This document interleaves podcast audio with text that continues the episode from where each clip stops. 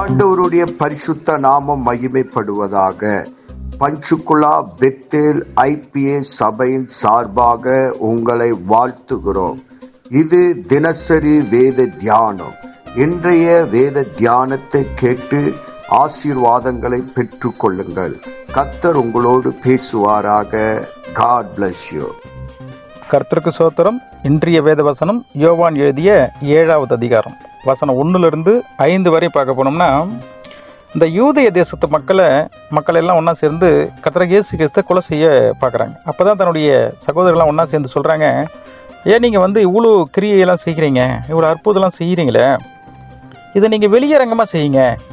அப்போ நீங்கள் யார், உங்களுடைய வல்லமை என்ன அப்படிங்கிறது அவங்களுக்கு தெரியுமே. நீங்கள் ஏன் அப்படி செய்யாமல் தன்னை வெளிப்படுத்தி கொள்கிற இப்போ ஒருவங்க யாராவது தன்னை வெளிப்படுத்திக்கிறவங்க என்ன செய்வாங்கன்னா, அந்தரங்கத்தில் செய்ய மாட்டாங்க, வெளியரங்கமாக தான் செய்வாங்க. எந்த ஒரு பொருள் கொடுத்தாலும் மற்றவங்களுக்கு தெரியணுன்னு ஆசைப்பட்டு தான் செய்வாங்க. நாமளே அப்படி தான் நடந்துக்கிறோம், அப்படி தான் செய்வாங்க, அப்படி தான் அவங்க இதெல்லாம் எதிர்பார்த்து கேட்குறாங்க. அதை கர்த்தராக இயேசு கிறிஸ்து என்ன சொல்கிறதுன்னா, வசனம் 6 சொல்லப்போனால், இயேசு அவர்களை நோக்கி, என் வேலை இன்னும் வரவில்லை, உங்கள் வேலையோ எப்பொழுதும் ஆயத்தமாக இருக்கிறது. ஆமாம், என்னோடய வேலை என்ன வரல, ஆனால் உங்களுடைய வேலை இன்னும் ரெடியாகவே இருக்கிறது. நாம தான் ரெடியாகலை.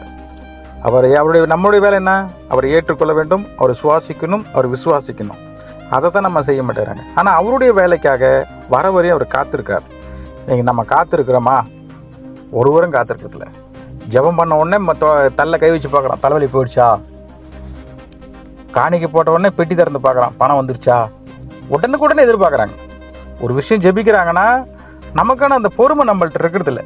உடனே பொறுமை எழுந்து உடனே, ஐயோ நான் இதெல்லாம் செய்கிறேனே, பக்கத்து வீட்டுக்காரங்களாம் தான் அதே செஞ்சாங்க, ஒன்றா தான் போனோம், ஒன்றா தான் வரோம், அவங்க பணக்காரங்க ஆகிட்டே இருக்காங்களே, நம்ம இன்னும் ஆகலையே. இந்த பொறுமை இல்லை, காத்திருக்கணும். அதுக்கான நேரம் வர வரை நம்ம என்ன பண்ணோம், காத்திரும். கர்த்தராக இயேசு கிறிஸ்து தன்னுடைய வேலை வரை வரை காத்திருந்தார். அதுதான் இந்த வசனத்தில் சொல்லுது. ரெண்டாவதாக, சாத்தானுடைய வல்லமை நம்மளை ஏற்றுக்கொள்ளும், ஆனால் கர்த்தராக இயேசு கிறிஸ்துவை பகைக்கும். அது ஏன் அப்படின்னு சொல்லி போனால், வசனம் 7, உலகம் உங்களை பகைக்க மாட்டாது, அதன் கிரியைகள் பொல்லாதவைகளாக இருக்கிறது என்று நான் சாட்சி கொடுக்கறதுனாலே அது என்னை பகைக்கப்படுகிறது. ஆமாம், இந்த உலகத்தில் இருக்கிற அனைவரும் நம்மளை அழிக்க நினைக்கிறது. நிறையா அற்புதங்கள் மாதிரி தெரியும், அதை நம்மளை கொண்டு போய் பாதாள குழி கொண்டு போவோம், அழித்துடும். நிறைய பணம் வர மாதிரி இருக்கும், ஆனால் நம்மளை கொண்டு போய் கஷ்டத்தை சேர்த்துடும், ஆசையை உண்டு பண்ணிவிடும். ஆனால் கர்த்தராக இயேசு கிறிஸ்து இதை தான் சொல்கிறார். பின்னாடி நடக்கிறத முன்னாடியே சொல்கிறதுனால தான், அது சாட்சி சொல்கிறதுனால தான் அந்த சாத்தானுடைய வல்லமை வந்து கர்த்தராக இயேசு கிறிஸ்து வந்து பகையாக நினைக்குது. இன்றைக்கி நாம் தான் நினைக்கிறது கிடையாது. நமக்கு வர மாதிரி இருக்கும், நம்மளை கொண்டு போய் குழியில் தள்ள போகுது அப்படின்னு கர்த்தராக இயேசு கிறிஸ்துக்கு தெரியும். அதனால் நம்மளை காப்பாற்றுவதற்காக அவர் நம்மளை முன்போட்டு கூப்பிட்றாரு. ஆனால் நம்ம அதை ஏற்றுக்கொள்ள போகிறது கிடையாது, அவர் வழியில் நம்ம போகிறதில்ல. அதுதான் அவர் உபதேசம் பண்ணிகிட்ருக்காரு. நம்ம எதுவே ஒரு அளவாக நம்ம எடுத்துக்கணும். சாத்தானுடைய வல்லமை நம்ம புறக்கணிக்கணும்னா அன்றவரை கர்த்தராக இயேசு கிறிஸ்து நம்ம வார்த்தையை எடுத்துக்கொள்ள வேண்டும். அதுதான் அந்த வசனத்தை சொல்லுது.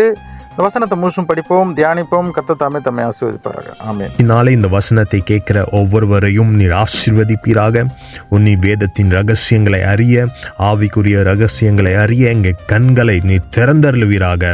இயேசுவின் மூலம் ஜெபம் கேளும் நல்ல பிதாவே. ஆமென்.